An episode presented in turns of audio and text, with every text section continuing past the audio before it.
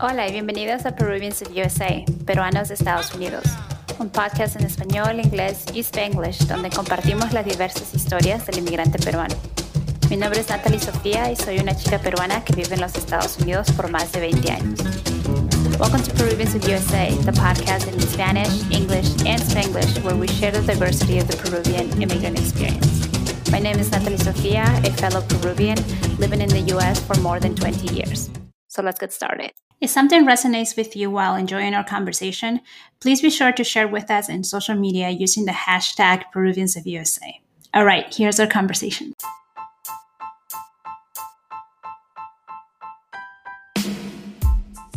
Hola, mi gente. Thank you for joining me for episode 11. Wow, two more episodes until we reach the end of season one of Peruvians of USA. Thank you so much for your support. I couldn't have done it without you. On this episode, we're joined by Joanny Diaz. Joanny is a Peruvian American who started her career on Wall Street as a trading analyst and then pivoted to diversity and inclusion. As a passionate DNI leader with extensive experience in building, implementing, and scaling global diversity initiatives in financial services, her goal is to partner in the creation of vibrant, intentional, and inclusive spaces where all people have a voice and opportunities to thrive. In today's conversation, we chatted about her experience working in Wall Street, her passion for diversity and inclusion, and how we can talk about Black Lives Matters with our familia. And we also discussed being married to somebody who's not Peruvian. Welcome, Joanny, to Peruvians of USA. I am really happy you're here um, with us today. Um, we're excited to learn more about your DNI work and experience, and also share with the audience uh, some of your Peruvian American experience, um, as well as what is it like to be in a relationship with somebody of a different country, which is uh, something that I can relate to. So, yeah. welcome. And yeah, why don't you give us, I guess, a little bit of a background as to how you got started with DNI work? Yeah, awesome. Thank you so much for having me here. I'm so happy to talk to my fellow Peruanos um, that I hold so close to my heart. And yeah, talking about my diversity inclusion work. So I have been working in diversity inclusion for about six to seven years now. Um, I didn't always work in DNI. So when I started working, I used to work on the trading desk at JP Morgan um, on Wall Street. So that's what I thought I wanted to be. I think, especially for many first generation Peruvian Americans, when you grow up in a Peruvian household, your family wants everything for you. And the same for me with my parents. Um, they imagined that I would be a doctor, a lawyer, or a businesswoman. And for me, I always loved numbers and I imagined myself on Wall Street one day. When I got there, um, there was little diversity. You know, there was no Latinas, there was no, definitely no Peruanas or Peruvian people in general, and very, very little women. So when I thought about the kind of impact that I wanted to make and how I wanted to continue this work, I didn't just want to be the person, you know, making the money, doing the trades, thinking about being in the business. Like I really wanted to make an impact with the people. So I I switched out of out of finance and I moved into diversity and inclusion.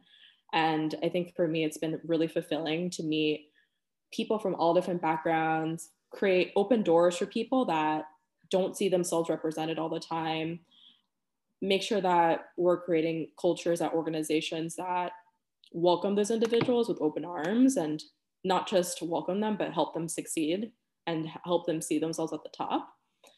And yeah, I think for me, it's all about the access, right? Like being a young girl, um, being Peruvian, you know, there wasn't a lot of people like me in a lot of spaces that I was in.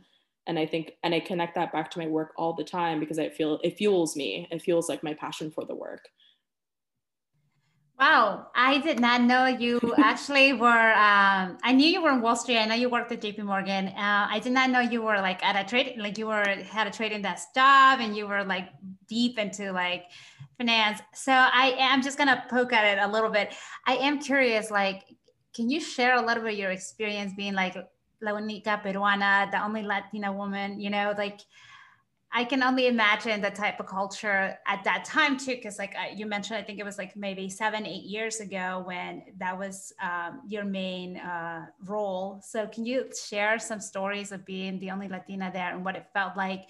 And you know, like as a woman in corporate America, I have seen and experienced some microaggressions. I maybe boldly say that in, in an environment and like Wall Street, those are not so much microaggressions as like legit macroaggressions.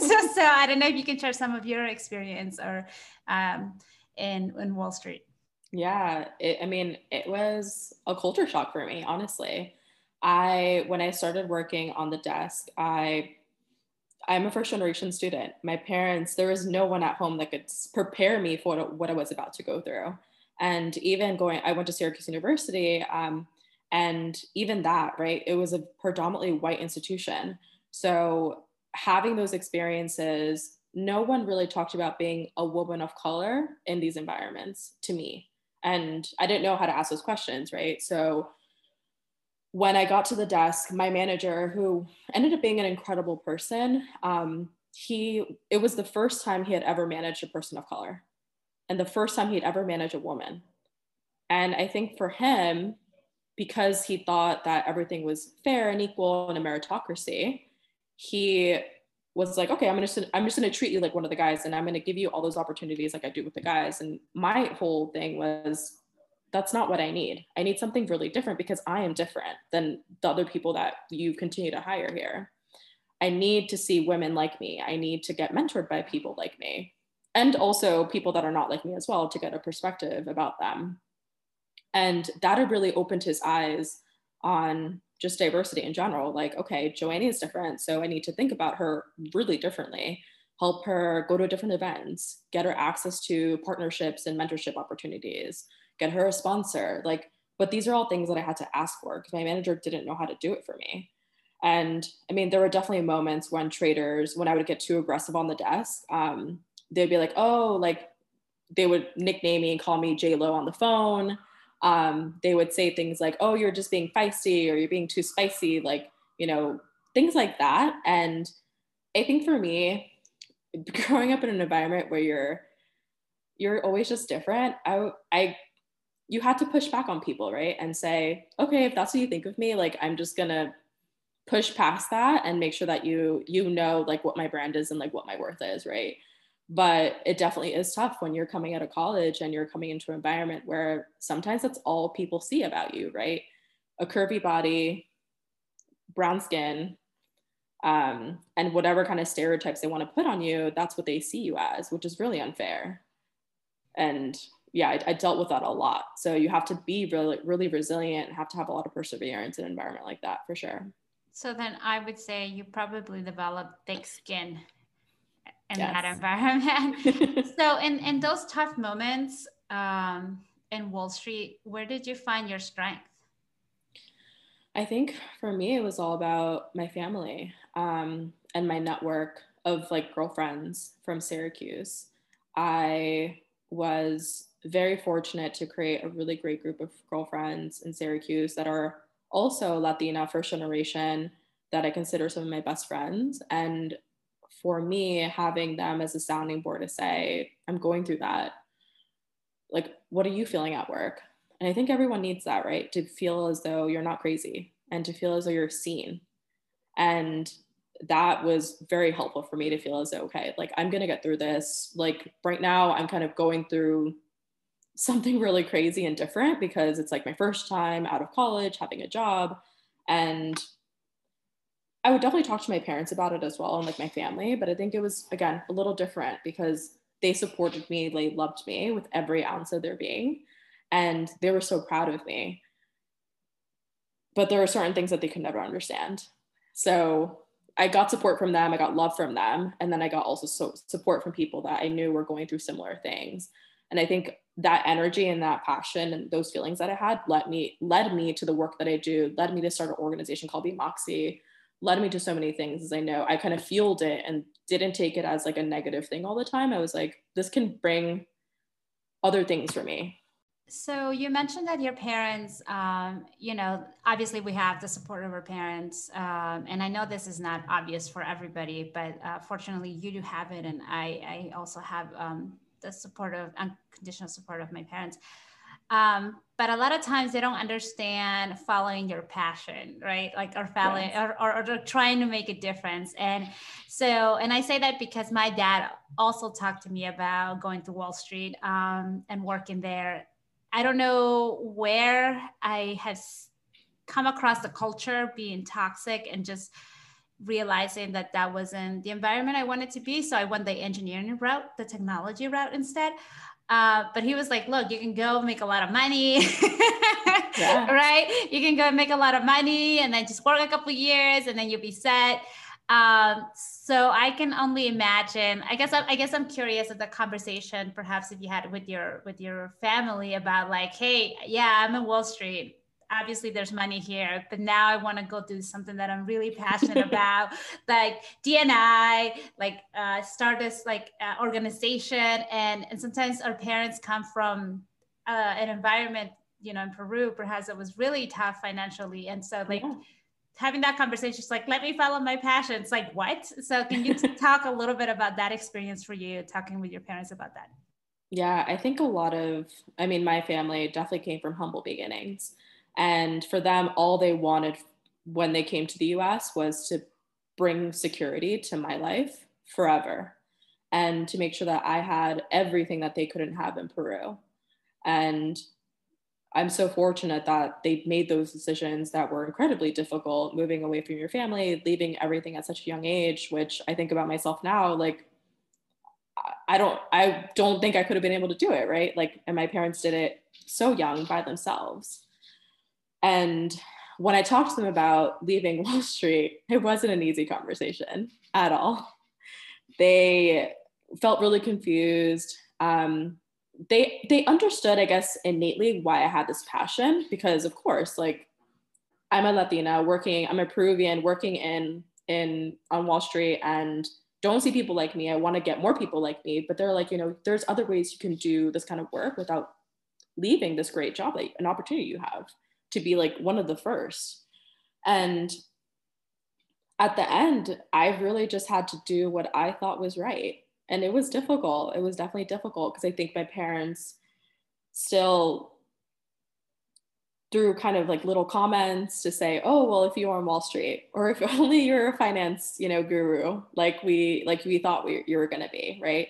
And you graduated with a finance econ background with honors and you know, you're not using it. And I'm like, but I am, right? I am using all that education that you gave me. Like, definitely am. So the transition was definitely tough, but I think, especially right now in 2020, they are looking at me and they're like, wow, like I understand everything so much clearer. Why you're needed, why people like you are needed, why DNI is needed, you know, here and in Peru and really around the world. And I'm happy, you know, for them to have that awakening. But it definitely took a while. And I think, but at the end of the day, I feel like I understood where they were always coming from. Because I think as a parent, I would also always just be worried about my child. Are they making the right decision? Did I help them make the right decision? Um, should I push them to not quit one thing so they can start something else? And I feel like for me, the only thing I can do with my parents is show them, show them as much as I can, include them as much as I could, and be Moxie and in my work to for them to see the impact of what I was doing. Wow, yeah, I definitely understand those side comments that sometimes they make. Um, yeah, with engineering, my dad thought I could just fix everything from like building a deck to fixing the sound system or something. I was like, you know, I don't do any of that. He's like, but you're an engineer. You that means you fix everything, right? And I was like, what? so, uh, but yeah, uh, thanks uh, for, you know, I, I love that story that now, because of everything that's happening in 2020, particularly the discussions around race um, in corporate America with the Black Lives Matters movement, and that they understand.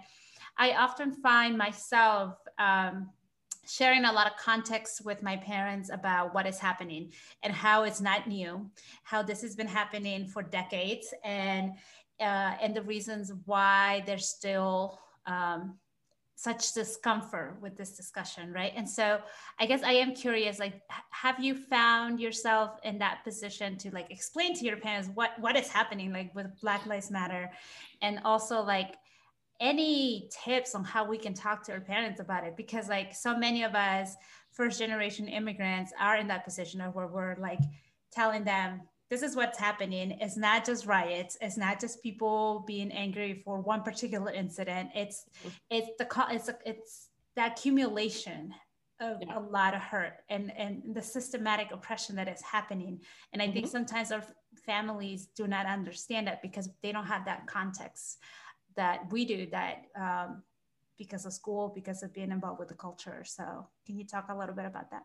Yeah. I mean i this has been such a good opportunity for me to again bring up topics with my parents um, that to your point aren't new.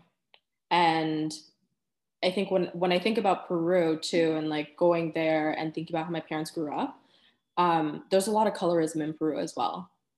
A lot of racism colorism similar to the united states and some of other countries as well and we've normalized it we've normalized it for so long we just kind of live through it and nothing really changes.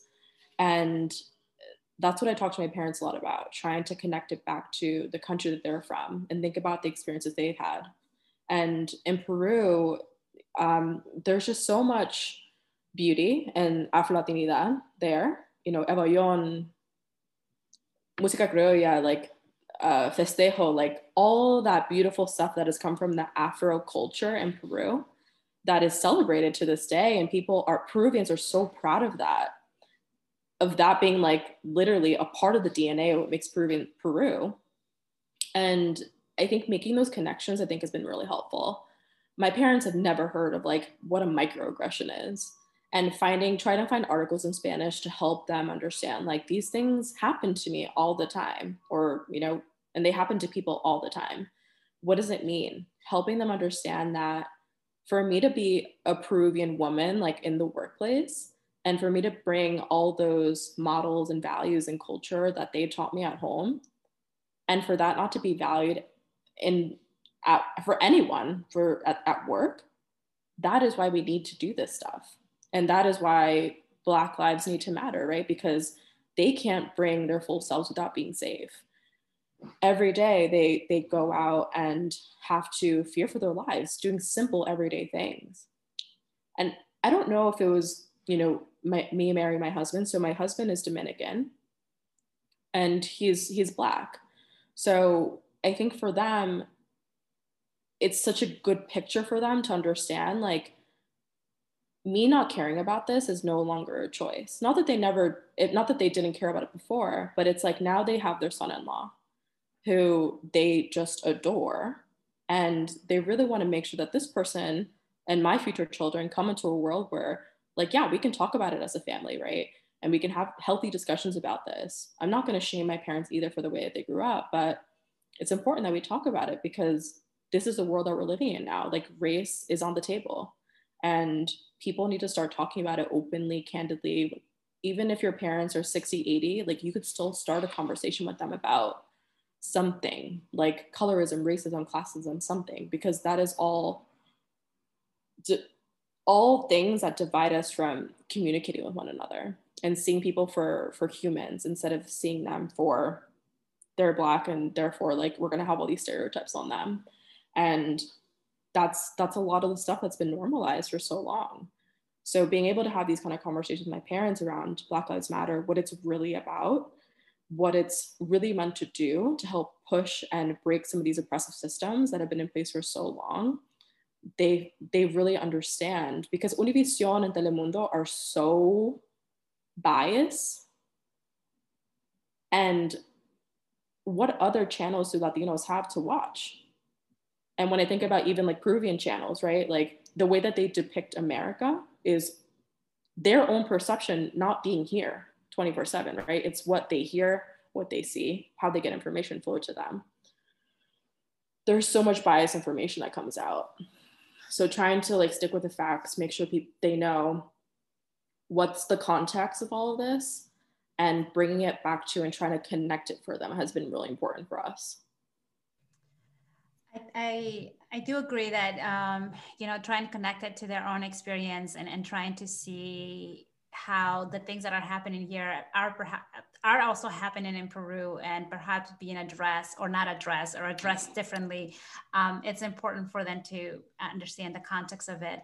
Um, you mentioned that your husband is Dominican um, and how your parents now it's com- it's almost like saying I don't have the luxury not to care about this. Like this is something that matters not only now to my son-in-law, my future grandchildren. I guess I am curious. Some of the things I've I've seen online about Latinos discussing this with their parents is they're just the colorism steep and it's subtle and it's ingrained in our language and the culture. And like one of the things that I've heard a lot um, is like mejorar la raza. Particularly, it's almost expected for uh, immigrants that come here. You come here para mejorar la raza. And I've heard stories when la persona, that person does not mejorar la raza, right? And like you mentioned, your husband is Dominican, he's black. My husband's actually African American, he's black as well. So like, I wonder, did you did your family, maybe not your immediate family, but your family in Peru, like, um, how did they welcome or react, or you know? And, and I understand this could be a personal, like, sensitive conversation, and I can share my own experience with that. But I am curious because I have stories. stories for days. Um, I mean, I think my parents just wanted me to be with someone that respected me and loved me and cared about me. And they met my husband with apprehension, like any other guy I've seen them with. They were like, "What are your intentions?" You know, like any any like old school parents are. Um, but I think there there were certain stereotypes about him being Dominican that they had because I think Peruvians versus like every other country, right? Peruvians have like these stereotypes like Ecuadorians, like all this kind of stuff, and they had their own perception potentially about what it meant to be Dominican, and I think meeting someone because again, like I'm Peruvian, so I've grown up with all only Peruvian people around me, and not a lot of Dominicans have entered that space before. So this is the first time they were getting to know about his culture and like how he grew up. And you know what did he care about? Like what did he value as as a dominican man as a man? How did he grow up? Like those kind of things. And i think there are so many things in common that we had because we're both from latinos and we could appreciate those things. And my husband has completely like fallen in love with peruvian culture and i think that's been incredible. Um, but yeah, I mean, I think when my family would post pictures of my husband and I, and you know, all their Facebook friends would see them, you know, there were comments like, "Oh, you know, is that Joanny's like boyfriend or husband? Like, who is that?" And there was a lot of, I don't think there was necessarily like, maybe I didn't hear them like comments said, but there were a lot of questions like, who is that? You know, like, did Joanny pick that person? Um, and why did she pick that person? which is interesting because again right we're going back to the classism and colorism that's so embedded in peru and there's this there's this saying that i heard a lot growing up not in my household but my where my parents grew up in peru my mom had a next door neighbor who was afro latina afro peruvian and they would always joke around and say like call her la negra la negrita like things like that and it's like those are supposedly terms of endearment and Lo just came out with a song where she calls herself La Negrita del Bronx. And there's a lot of backlash about that. You know, so it's so like embedded in the culture sometimes that people may say things without thinking about the context and how wrong it is. Because again, it's been so normalized for so long that even when people raise questions, they don't think anything about raising those questions. They're just like, this is normal because it's not what I expected. So I can ask and probe and potentially question her decisions too, which I'm really grateful that my parents always pushed back on and made sure that if there were any comments made, they were like, "Yep, this is who she picked, and we love him, and that's that's her partner," and like end a discussion kind of thing.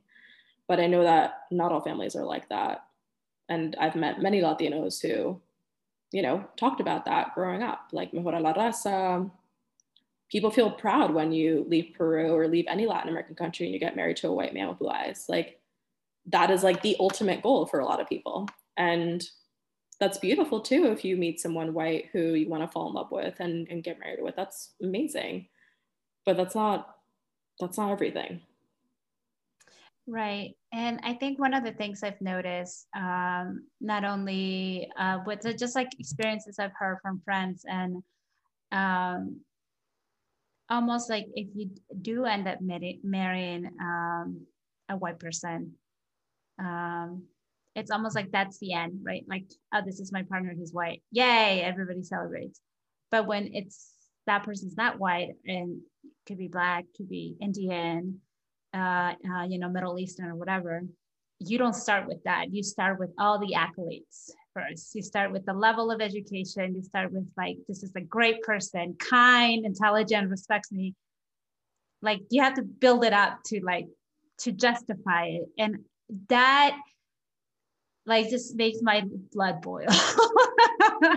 um, and I've seen it, and I've seen it that um, you know with friends, family, uh, just like different experiences. And I, I don't think I, I think um, similar to you, I am blessed that my family here in the U.S. is a lot more open mind. They've been here, you know, for a long time. They they um, assimilated in, in, in certain ways of not uh, being more respectful, like understanding that language is powerful, and we just have to be careful how, how uh, the things we say.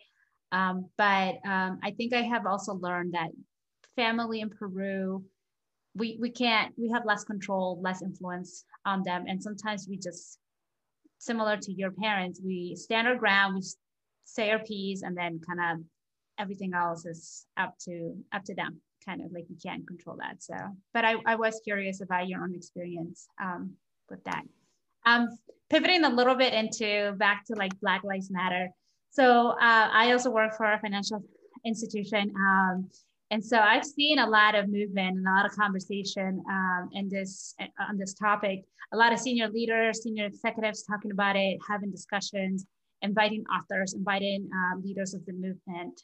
Um, what has your job been like in the last three months?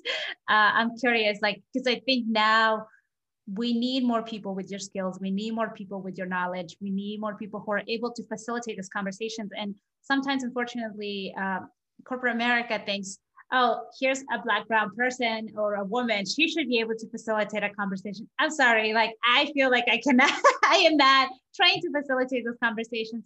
I have my own thoughts and opinions, but it requires a specific type of expertise that you have. So I guess I'm just curious to know what your work has been like in the last, you know, couple months. Yeah, no, we've I think anyone that works in DNI right now is has been heads down so busy, um, especially since Ahmaud Arbery, Breonna Taylor, George Floyd, and those those news those murders and news came out. Um, it's been heart wrenching to do this work, honestly, at times, because I have a black husband and these are people, right? And you care so much about the work that you do and it's all about diversity inclusion right like thinking about the black experience and how people just have had to come to work every day and see people that look like them be killed and what is the company going to do any company going to do to to say something about it? Like what is the stance going to be? So it always feels like the heartbeat right? Like you you feel I don't know how to even like articulate like what it's been like over the last few months, but it's just been kind of like heads down, making sure that this conversation does not stop and making sure that people feel like it's not just one moment. We're not just going to talk about it when George Floyd and those new that news came out. We're going to talk about it today, next month, next year, and going forward. That has been the toughest things. I think a lot of people are emotionally drained, right? We're living in a pandemic. We're seeing protests around Black Lives Matter. We're there's been like this reawakening across the country that racism still exists, which is insane to me that that happens, but it happened this year because I think people are stuck at home and the only outlets they really have are like the news and trying to understand what the environment is around them. They don't have all these other distractions. They can't ignore what's happening anymore. So having this, again, reawakening happen this year has been good in a way because I think it has accelerated some of the, the work that we have to do. It's really put a pulse on DNI as not just a nice to have, it's a necessity.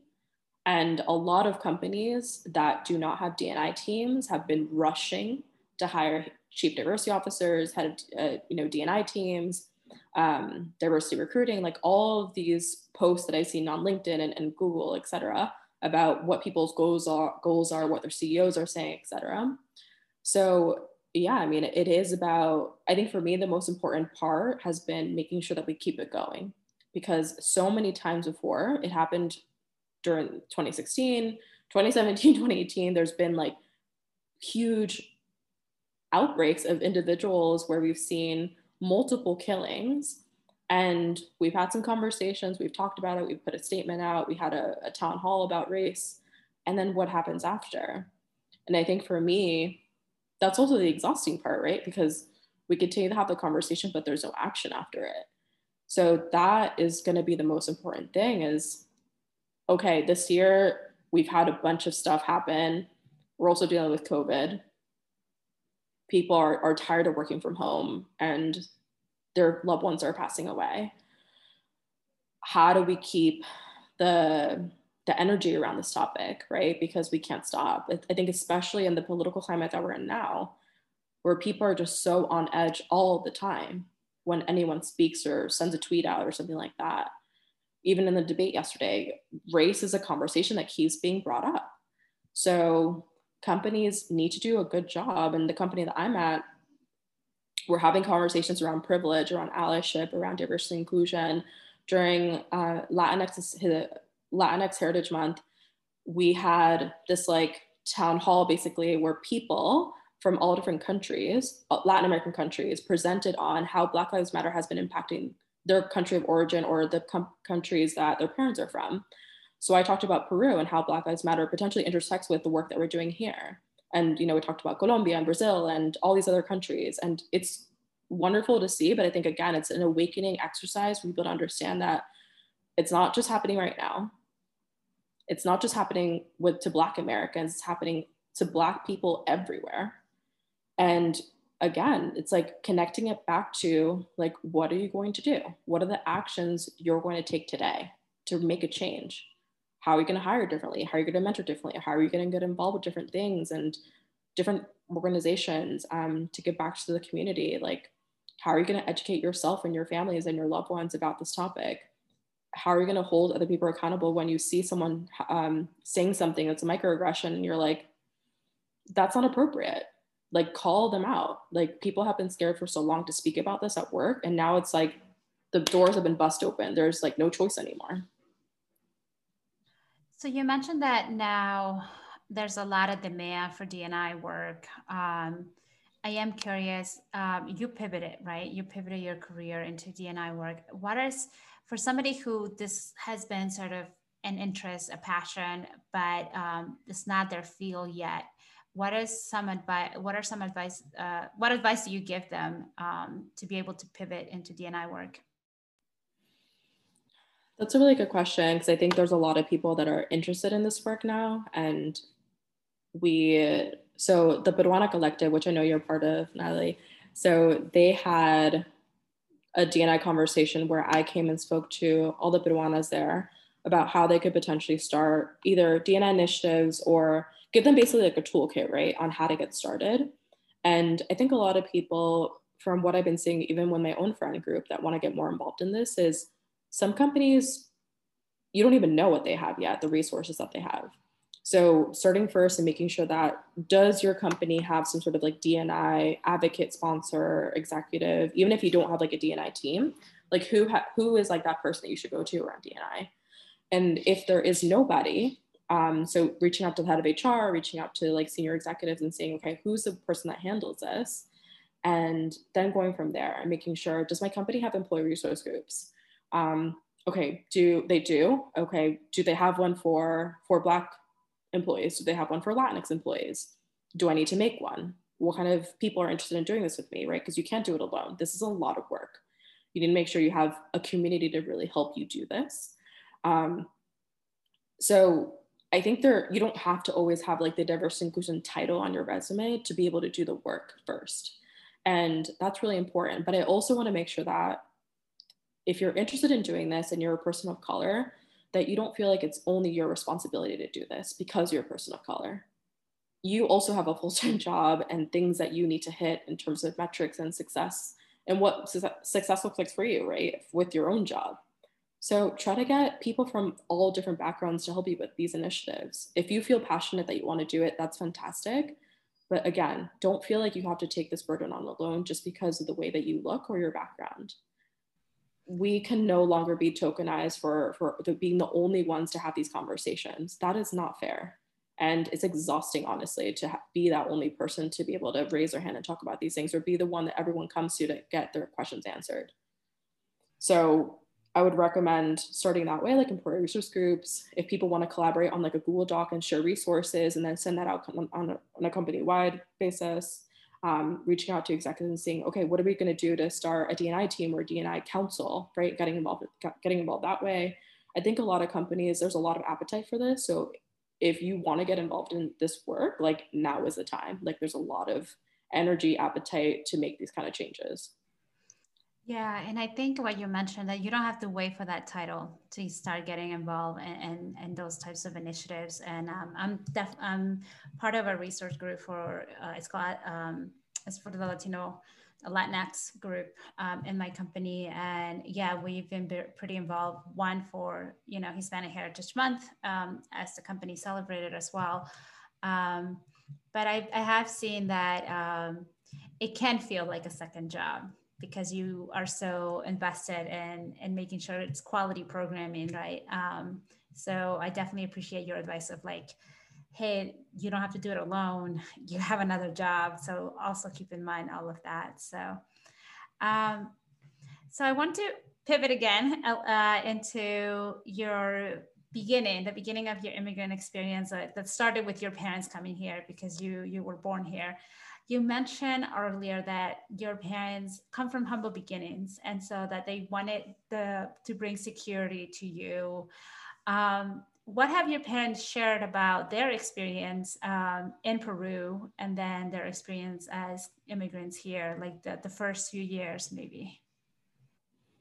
Yeah. Um, I honestly, every time my parents tell me a new story about when they started, when they came over, I'm just like so proud of them and so surprised. And just all these emotions, I think, run through me because I, I look at myself and I think I'm a pretty resilient person, but I think about what my parents had to go through and I just I I'm just like wow, like in all of them sometimes, all the time.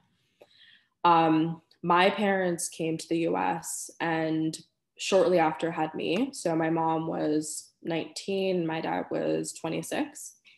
Um, my parents, you know, had plans to go to the university university in Peru and you know wanted to do better than their families had done in Peru. But I think there was so much happening in Peru at the time. This is like in 1988. Um, and my my dad's brother came here first. So he came to Peru, I mean, he came to New York, to White Plains, and he found this like little community of Peruvian people that had immigrated from from Lima. And he really i think for them like even being a waiter at a restaurant and getting i don't know $500 a week in american dollars that was a lot of money when you convert soles when at that time the average monthly salary was like 200 soles a month and you can get $500 so 1500 soles a week here like that for them was like it's not just about like the money it's about the security and about all the things that you could potentially build when you have that kind of access to opportunities.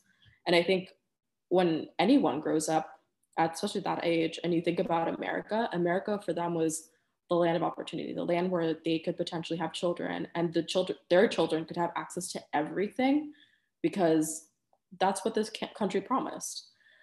And my parents, you know, my dad started working at Caldor, which was like a store similar to like Target back then. Um, my mom, she worked at Burger King for a few weeks. And I remember her telling me the story of, you know, not speaking English too well and having a lot of arguments with the people that work there because there was this barrier of language. She ended up just leaving and quitting, you know. At the end of the day, I think what I'm so proud of my parents about is that they never, just because they were immigrants, they never lost their own self respect. And they always made space for knowing, like, I may not know English, I may be coming from a different country, but like, I'm worth a lot I'm smart, I'm worth a lot, and I'm not going to be treated as some sort of lower, lower citizen just because of the things that the barriers that you're feeling as though we're, you're creating because of these language barriers or whatever it is. Those are the stories that like stick with me so much because I, I, I can't even imagine how tough it must have been for them to not even communicate in the same language. Um, when when they came to Peru, I mean, when they came, sorry, to New York, they landed in White Plains and you know they they didn't even know how to get to the airport to the place that they were going to. And just trying to figure out how to get a taxi to get to the place that they were supposed to stay and all the steps that that that required right? Like i don't even think about that. That's like a privilege right? That you don't even think about like getting a taxi going to place to place. And for them just like that small journey like was everything to them. That was like them seeing New York and what that must have been like for them to land here. I I mean for, in Peru in contrast to Peru and New York like it was it was of course so different for them here. Um, they had a lot of opportunities to find kind of quick paying jobs like being a waiter in a restaurant, working in Caldor, and they they were excited about that. What ended up happening though is my mom was incredibly homesick. I mean, she was 19 years old. And we, so my parents had me, and I ended up going back to Peru for almost four years to spend time with my mom and her family there, just to make sure that she felt as though, you know, as a new mom, like she needed the support and she had no support. She had my dad, but my dad was working all the time, trying to make a living for them, you know, while she was raising a baby and I think for she was incredibly homesick. She really wanted to see her family. She missed them so much. And we ended up going back to Peru. And I think that time my dad was able to really kind of bulk up on his savings, work a lot because he didn't have this, he didn't have like me or my mom to kind of go home to. Like he was like, okay, I'm just gonna focus right now to work as much as I can so that my family can come back and we can really start and have our own apartment, like all of these things so yeah i mean i think about even that right? Like my parents having to be apart for so long and having to have this experience where they made a conscious decision for them to be apart for three plus years and talk on the phone and there was no facebook then. There was no i mean like facetime or video chats like they had letters they had you know quick phone calls that were incredibly expensive for them. Um, but i think having that mentality that we're going to make a sacrifice now for bigger gains later. I think meant a lot for my family because i think about how my parent how my parents have been able to you know when i was 11 they bought their first house. And that was huge. That was huge for them. And i remember those those moments when they were even thinking about buying a house. And i was like we're going to buy a house? Like that seems like for me that was a huge a huge monumental decision right? So i'm just really proud of them. I think about everything they've gone through all the stories that they tell me all the time and they're so resilient. I think those are the kind of traits that they taught my brother and i. Um, they know their self-worth and i think that's another thing that i continue to kind of bring in my career is that no matter what no matter if you're the only person in the room that looks like you like you are worthy. And it shows in the kind of stories that they tell me about their own experiences immigrating here for the first time. That's beautiful. I love that they knew their self worth so early on in their experience. Um, I have family that it took them uh, much longer to realize their self worth. That regardless of your immigration status, of you know, um, or skills or education, that you are worthy of being treated like a person, being treated with kindness and respect. Um, and I uh, have a family member that's in Florida, and um, I don't think she, knows it yet. And she's so humble, like I want to say, extremely humble that she could. She's um, she does a lot of arts and crafts and you know it's very valuable like the things that she makes but like sometimes people will say well i'll pay you nothing almost for this product that she's selling. Um, and she will just say like fine like it you know and we try to encourage her to realize her worth realize like the products that she uh, she's selling. It's actually very valuable. It would be much appreciated in a different um, market perhaps and she's you know catering to but that is something that um, I have seen with other immigrants that um, sometimes we're overly humble. Um, which being humble is it's a good quality to have, but there's also understanding your worth and balancing those two things out. Um, I want to know how your parents uh, maintain the culture in your household. I know you mentioned that you visited Peru quite a bit. Um, what were some of your reactions to going back to Peru and, and, seeing that difference of like living in the US and everything that comes with it, the values that you're exposed to, the things that you're exposed to, and then going back to Peru and seeing the life um, like over there, you know, and like seeing those differences or similarities. So, um, I feel like my parents did a great job at instilling the culture and make I felt like when I entered my house, like it was a Peruvian household.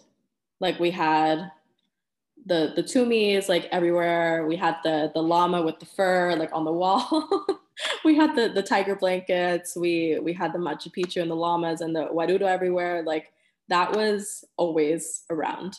Um, my friends would come over and my mom would make an lomo saltado and they'd be like, "What's that?" And it was obviously delicious but that wasn't everything. I, I, mean, it was incredible to grow up in an environment where I always knew about those things. Um, and I would go to Peru all the time. And the food obviously is so incredible. And I think that's such a big part of our culture is the food and how it it's a mix of so many cultures and you know growing up and and eating all of these wonderful things but i think for me like just meeting I guess growing up and and having a different perspective every time I went to Peru, where I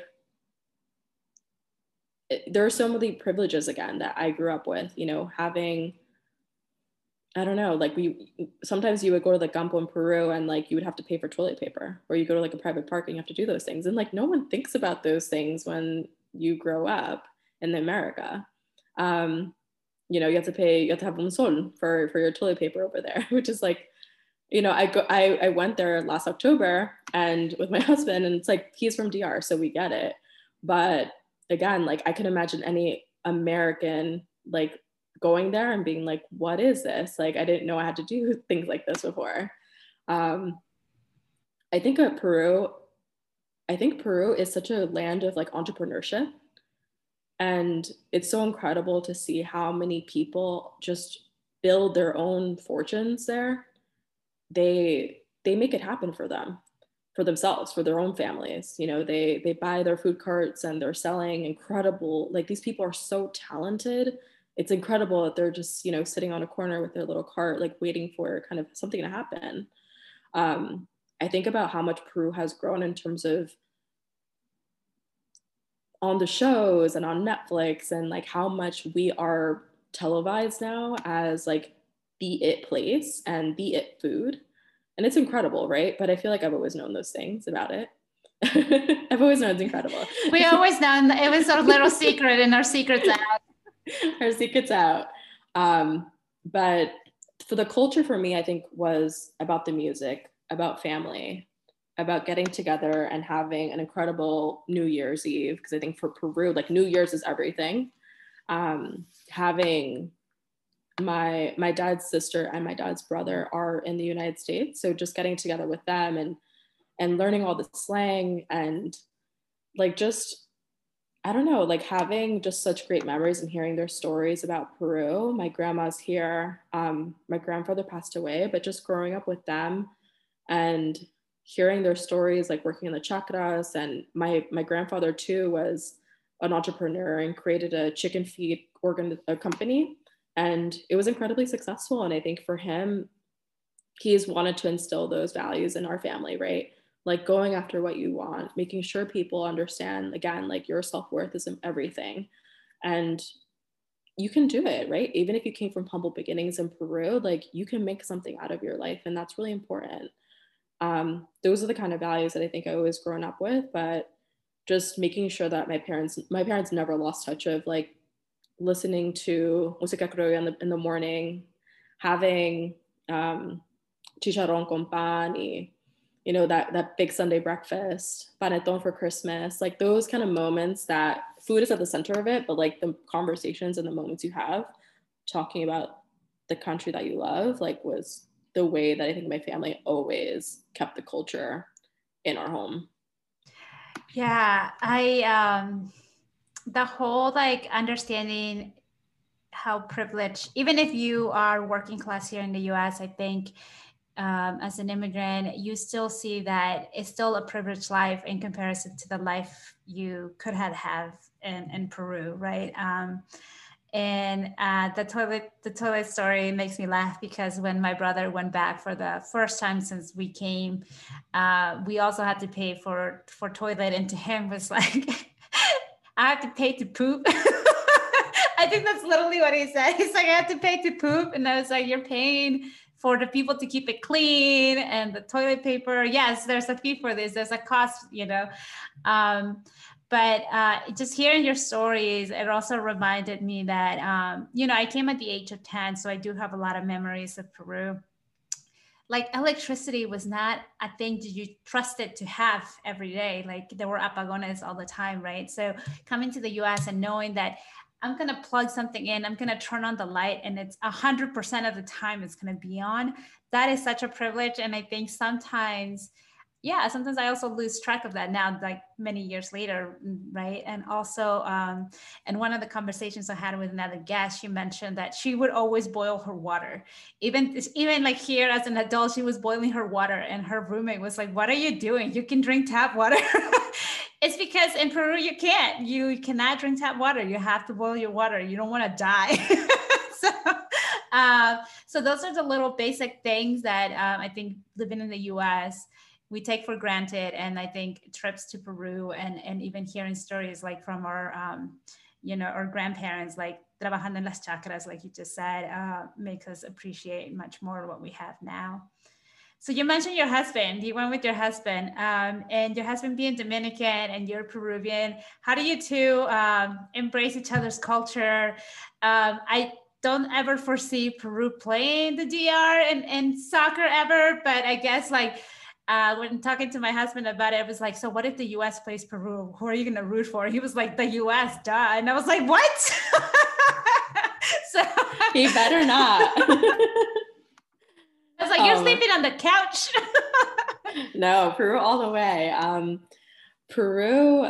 So I and my, my husband and I wanted to go to Peru for a while. We got married in 2018 in DR. And I think that was even a decision, right? Like I didn't want to get married here. I wanted to do either do it in Lima or in, in Punta Cana.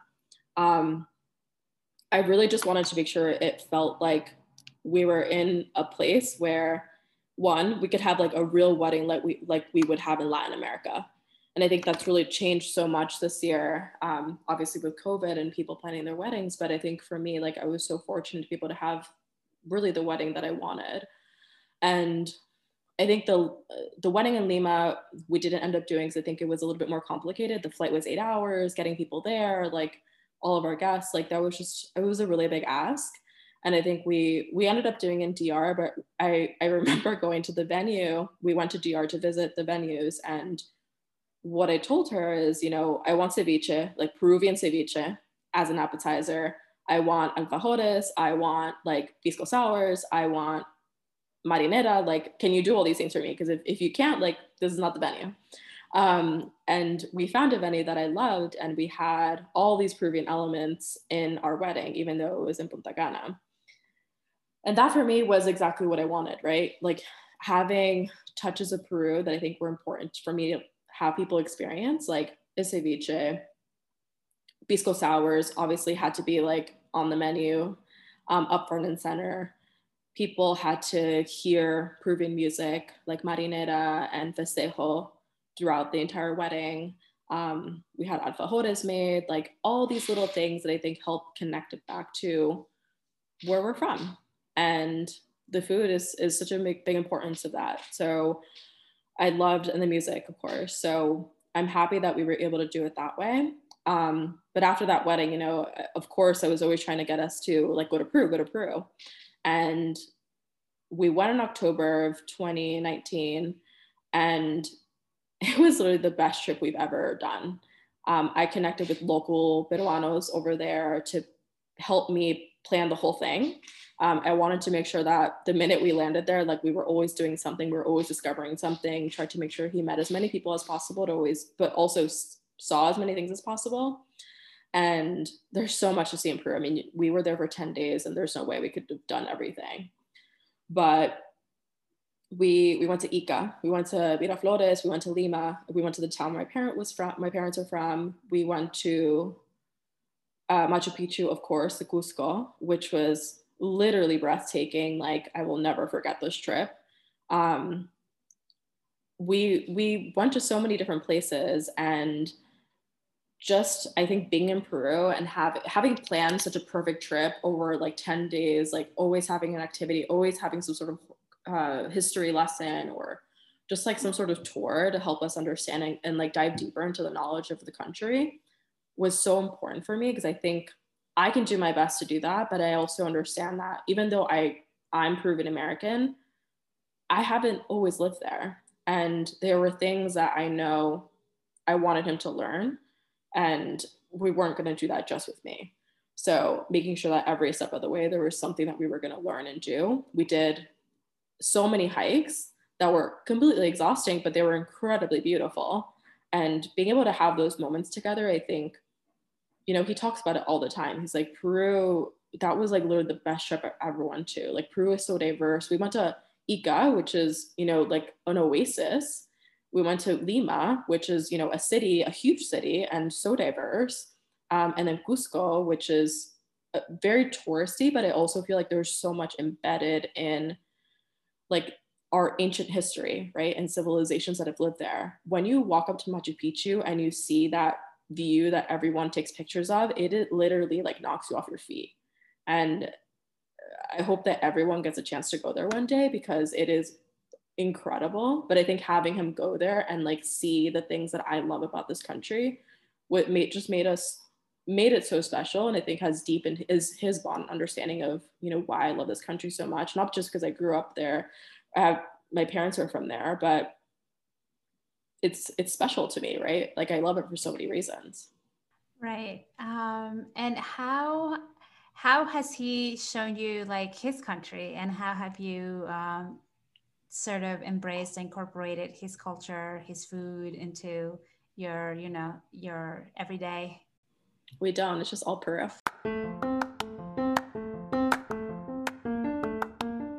Just wanted to take a break here to share that Peruvians of USA now has an online store. Help us spread the message that el mejor amigo de un peruano es otro peruano by visiting our online store. We also have feminine versions that said la mejor amiga de una peruana es otra peruana or gender neutral versions. This could be the perfect gift for a Peruvian in your life. Visit the link on the episode notes or link in bio. All right, back to the episode. We don't. It's just all Peru. I was gonna say, yeah. I mean, duh. As it should be. marry a Peruvian, you just gotta know it's all Peru all the time now. exactly, exactly. Um, so it's so funny because I, my parents bought their house. I moved to Connecticut, and Connecticut has no, nobody that's like of color. Um, I mean, they have some diversity, but the town that I grew up in was, I graduated with two other Latinos and one other Black person, and everybody else was white. So I think for me, um, I really wanted to go to a college where I could just connect back to my roots. And I don't, I mean, Syracuse didn't do that for me necessarily like upfront, but there were a lot of wonderful surprises that I got out of that experience going to Syracuse. So I never, like as a kid, I of course grew up in a Peruvian household, learned how to dance merengue, salsa, festejo, all, all that kind of, all those kind of musics. Um, but I didn't know how to dance bachata that wasn't a thing that Peruvians did like back then, right? They would listen to the song, but they wouldn't do anything. Yeah, it's not. It was not very popular. It wasn't very popular with Peru. I think no. now it's changing though. No, now it's definitely changing. So, but I also feel like because I didn't have other Latino friends my age, I think for me the culture was very like, oh, that's my parent. Like my parents do this, and I more so hang out with my friends that are white. So we do different things, right? We hang out at each other's houses. We like go to the beach, like whatever. We listen to, I don't know, like, I don't know what kind of bands I was listening to back then, like John. I don't even know their names anymore because all I listen to now is like all this Latino music, Bad Bunny, J Balvin. I don't remember those names anymore. but like rock bands and stuff that the kind of concerts I would go to, I was just, it was really different, like growing up there.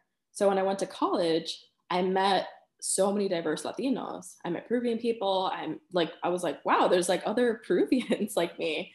Um, I met Dominicans. There was a lot of Dominicans at Syracuse. And it was, I joined a sorority there.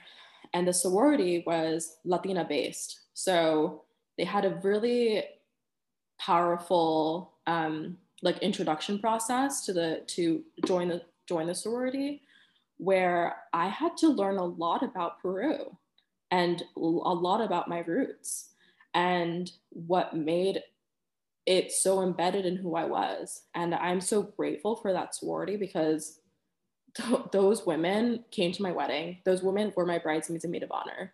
Those women will be my life forever. But the, those moments where I learned so much about my own heritage, not, not just from like my parents teaching me, but also like me being thoughtful about, intentional about like, this is what I want to learn. It also introduced me to all these other cultures. And when I met my husband, um, we met through our fraternity and sorority, through some of those like mixers that we would have. And, you know, like it was the first times I was dancing bachata and listening to their music and again, like I didn't grow up listening to those things. It's so funny now, like my family thinks I dance bachata like I'm dancing with the stars. Like they're like, oh my God, like dance bachata, like you're amazing. they're hilarious. But yeah, my my husband, like all those moments I think have helped me understand a culture that wasn't my own. But I was able to start learning about it, start thinking about something different. Um, because I was always so used to like very few things, like being Peruvian, and like that was it. And growing up in a very homogeneous town. Um, and then being introduced to his family and the way that they grew up and the way that they had parties and would celebrate each other and celebrate their families.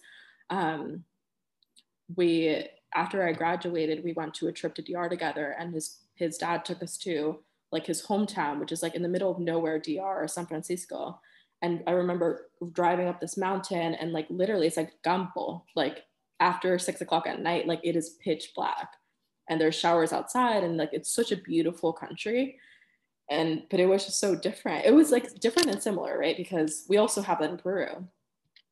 But I don't know, just like hearing the language that they have and the slang that they use and the way that they communicate with each other, even the jokes that they say to one another, like it is hilarious the way that, you know, like Peruvians have like I don't know what the, that saying that say like ponte la correa for the Peruvian jokes because you know Peruvians are very sarcastic and they love their jokes, but Dominicans are oh my god I've met so many people with their jokes and like their the cheese stick that they have it's awesome.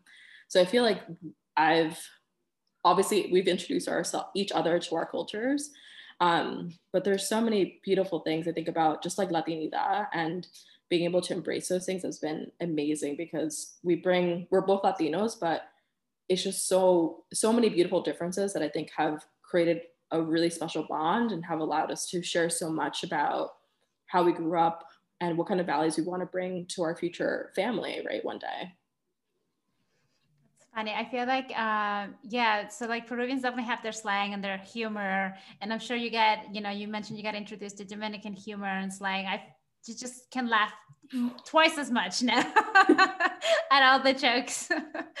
um, so, what is next for you? Tell us what is next for you, either from a professional perspective, DNI work, and also tell us a little bit about Moxie. Yeah, so what's next for me? I mean, I want to keep doing this DNI work. Um, I want to keep growing in this DNI work. Eventually, I see myself becoming like a chief diversity officer, and I'll be really happy when I when I get there. And I feel like the opportunities are are really at kind of arm's reach right now.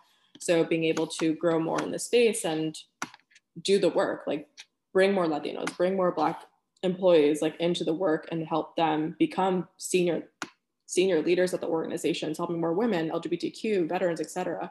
That's really important to me. Um, in terms of, yeah, I mean, I think that's kind of like what what's going to be happening now, what's going to come next. I think I my I've been married with my husband for for two years now, so we're going to be starting a family not not now, but soon um, in the near future. So thinking about that and the transition to be becoming a mom um, and what scary things that will come with and trying to make sure that they know Spanish and know English and grow up with the Peruvian Dominican, Peruvian Dominican um, grandparents, um, what that will be like. So that's really exciting to think about. Um, I'm also getting my MBA right now at Stern. Nice, congratulations. Thank you. So finishing that up in May, and I'm really excited about that and making sure that I leverage that to the ultimate potential, right? And being involved from from now until then to make sure that I'm also making an impact with my my Stern community. Um, but yeah, I mean, going back to Be Moxie, the in 2013 when I was talking about working in, in finance and in trading, I you know, would talk to a lot of, to my friends about, you know, are you going through this as well? Am I the only one that's going through something like this? Am I the only one that's seeing little representation of people like that look like us in the in the workplace? And all those conversations, you know, were like, yes, yes, you know, me too, me too. And when I would talk to other women that I would meet at other organizations, they also said the same things. Like, I don't see myself represented. I don't see a lot of people that look like me. I don't even know who to have these conversations with. And that's how Be Moxie started. So we sat down at a Starbucks one day and we're like, let's start something. You know, there's nothing really built for women of color to help them just network and get to know one another and have these kind of conversations. And we started off with a blog that had that ended up having over 15,000 people globally looking at it on, on a monthly basis. We did, did a lot of events, tri-state. So we partnered with different universities. We were invited to do keynotes at different conferences, um, just to talk about like woman empowerment, but with a lens on being a woman of color. And I think that's really needed, especially for young girls of color that, again, just don't have a lot of representation um, to look to look at when they think about what's next for me in terms of my career. We we brought a lot of events together with different startups on helping women understand like investing and financial wellness like that was really important to me too because i think again so much of being of being a part of my family was about like security and making sure that and i'm sure this is the same for a lot of immigrant families it's what's going to make us feel as though we're secure from from now until forever right? Because we don't want to feel like we don't have security ever again and that was really important for me to teach other young girls of color. And I started this with two of my other best friends from college. And it was just an awesome, awesome time to just do this for women, meet so many incredible women across New York, New Jersey, Connecticut, get emails from women like all over the world saying, I needed this article. This is happening to me. Like, thanks for that feature. And it was great. We ended up doing a conference as well, partnering with the, the high school here in the Bronx um, it was called the Rising Moxie Conference. And we invited close to like over 100 girls and their parents to come and learn about not just going to school, but like what comes after school, like what kind of careers, because, you know, I grew up thinking that there was only three options for me. So helping them see like marketing, HR, like law, but different types of law that there there are. Um, you know, going into business, but like you don't have to just go into finance. Like there are other things you can do at a bank. Um, and what I did was all the universities that we found, we would reach out to the offices and say, Do you have anyone that speaks Spanish at your university admissions office? And then those, so we created kind of like a two part conference where one part was for the, the students, for the young girls, and the other part was for the parents. So they were able to ask questions in Spanish to the financial offices, financial aid offices, admissions. And again, like that's not always things they have access to. And I think that the moment that really stuck with me was a young, a little girl, a, a young student came to me at the end and she was like, you know, this conference changed my life. And it's like, okay, like that's a lot.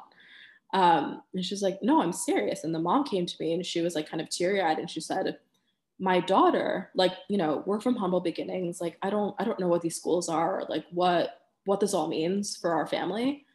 But my daughter has been talking about this school, Harvard, for so long. And I don't like, what was that, right? What's Harvard?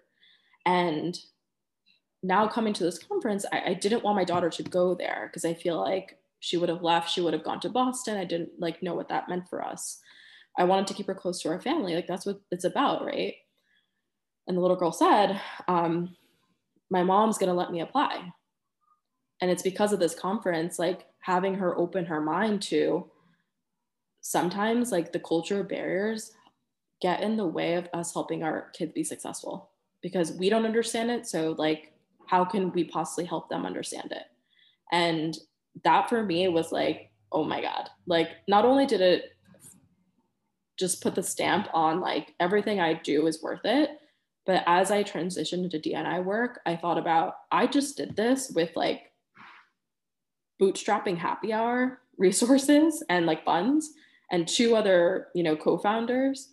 Like imagine what I could do if I like go to an organization that has like hundreds of thousands of dollars behind DNI. Like that really solidified for me, like going to the space and making that transition full time. I mean, I uh, definitely organizations like Be Moxie are so needed to help so many of our community understand the opportunities out there. And it's true, like I've definitely met parents, and even my parents had hesitation to like let me go you know away um, to school and sometimes uh, sometimes that is the right choice sometimes it's not the right choice sometimes the right choice yeah. is to go to school and state um, but the important thing is for you to understand your options and i think Be Moxie's, it's doing a great job at, at sharing those options with people um, so as my last question uh, what is one message you want to leave um, for Peruvians in Peru who are listening to this, because we have audience in Peru, um, and then for Peruvians in the U.S. So, I think I, I feel like I have a a theme throughout this conversation, and it is about self worth, and a lot of Peruvians continue to come to this country and potentially feel like because they don't know the language, because they don't know the culture, because they don't know XYZ, that they are not worthy. But you are. And I want people to walk away from hearing stories like mine and the stories that you're sharing with Peruvians of USA to see all the wonderful, amazing stories, amazing success stories that Peruvians have coming to the US, whether their parents made a sacrifice or they themselves are the ones, you know, immigrating here. Regardless, like you are worthy of all the opportunities that are coming your way. And you should grab those opportunities and and do it and go for it. Um, I think sometimes even companies will say to us, you know, you're not ready or you know you're lacking something and those companies are probably not going to be for you. So find those places find those spaces where they value you but also where that you can show your you know your worth and like that's valued too. I, I would share the same message with peruvians in peru but i think so much is happening in peru right now with covid and here in the us as well. And i think hold on to those people that are, are close to you. I mean, self worth, I think, is a message for everyone, but I think family and so much of the values that we have in Peru are about family and making sure that you are protecting that energy and that space because we're going through a lot right now as a country in Peru, right now in the USA. Protect what you can, and I think what you can protect is your your your nuclear circle and your space and your energy. And the more that you could protect that, I think the better you're going to be, so that this, what's happening right now with COVID and you know so many people around us, you know, passing away, like we can't let that stop us from potentially coming out of this stronger as like a unit. So making sure that you know we protect what we can so that we can come out of it and you know triumph and continue to be that really vibrant country that I know that Peru is that is full of entrepreneurship and opportunities that people are making for themselves. Um, that's a beautiful message and definitely resonate with protecting your space, protecting, holding your family tight, um, doing, going back to fundamentals like we talked about at the beginning. Um, and I guess for last last question, uh, if the our audience wants to you know connect with you, learn more about Be Moxie, perhaps learn more about DNI work, um, how can they connect with you?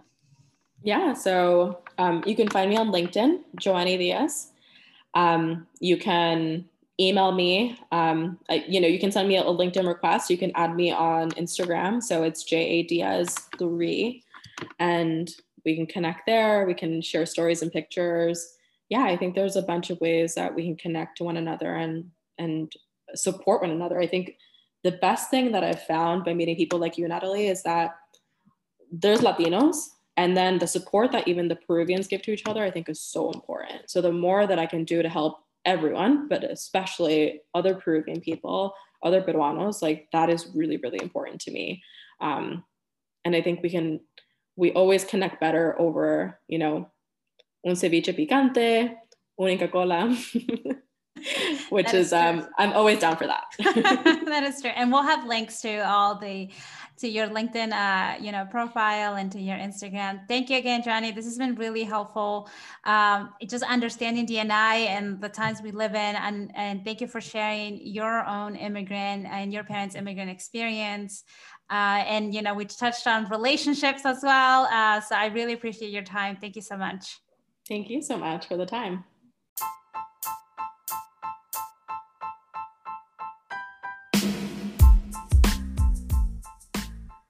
Thank you for listening to Peruvians of USA.